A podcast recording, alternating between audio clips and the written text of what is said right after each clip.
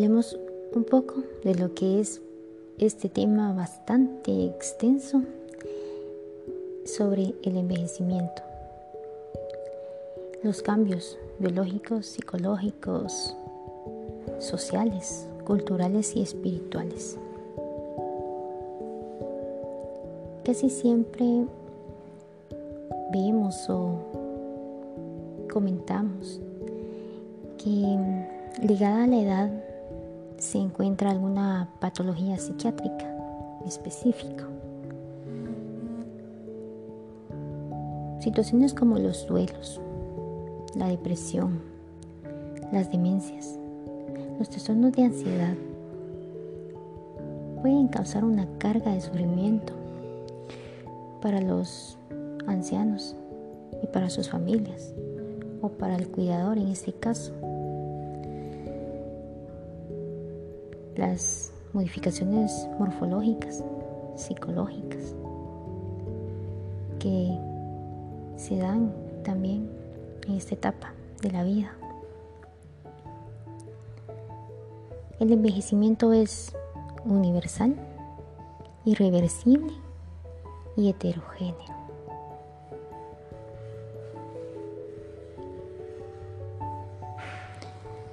Saben, no importa la edad cronológica, sino la funcional.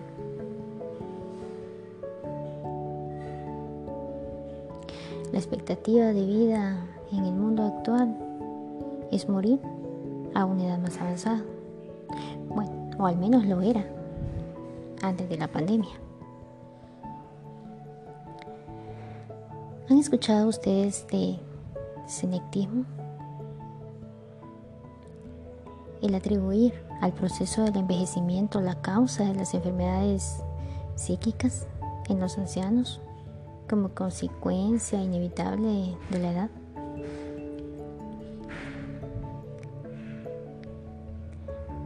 Lo que crea a veces un objeto de temor y desprecio y rara vez de amor y veneración, como debería de serlo con nuestros ancianos. Sabemos que el envejecimiento lleva a las personas a la fragilidad. Por eso debemos de procurarnos y procurarles a nuestros seres amados, nuestra familia, con las personas que convivimos, que están en esta situación, un envejecimiento activo, un envejecimiento saludable. Claro que en las familias y en cada caso siempre hay ancianos enfermos que pueden estar padeciendo una enfermedad aguda o un anciano frágil que puede tener una discapacidad.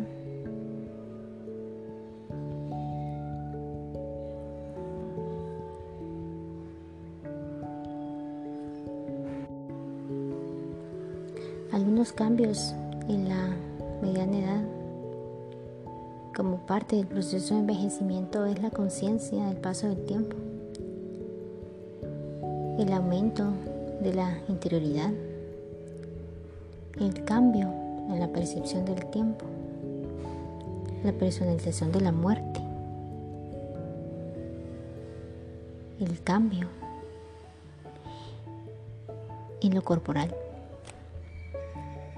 Surgen temores típicos y acontecimientos vitales que resultan a veces bastante estresantes.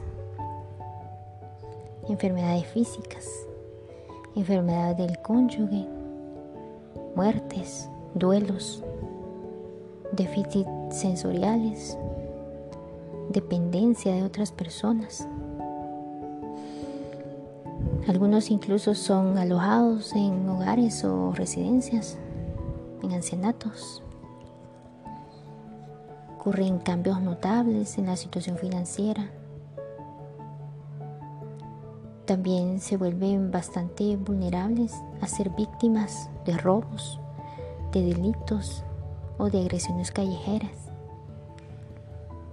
Se producen también problemas en la familia, sobre todo con los hijos,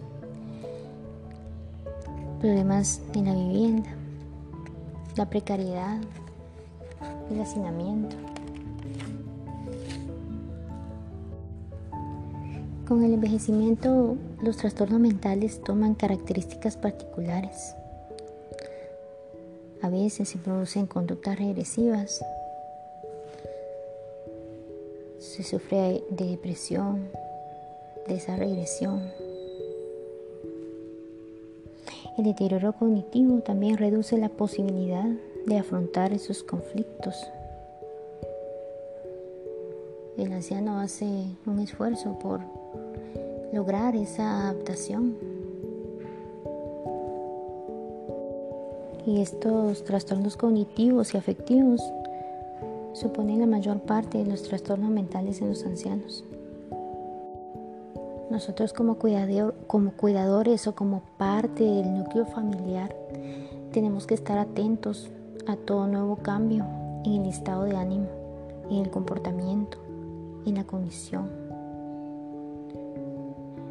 porque de ser así, de observarlos, debemos de acudir para que sea evaluado o consultado por un especialista.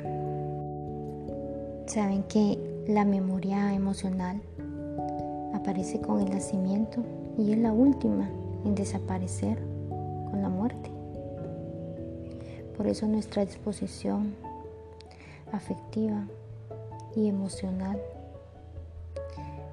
para con ellos les sirve de un gran apoyo en tomar su mano, en tomarle un brazo y acompañarlos a la puerta, a cruzar una calle, lo que es bastante visto, ¿verdad? Algunas veces en, en las propagandas. No confundamos la audición y la comprensión. Hablar de forma más clara y no gritar las preguntas que sean más abiertas, porque a veces las preguntas abiertas no suelen ser siempre las más satisfactorias.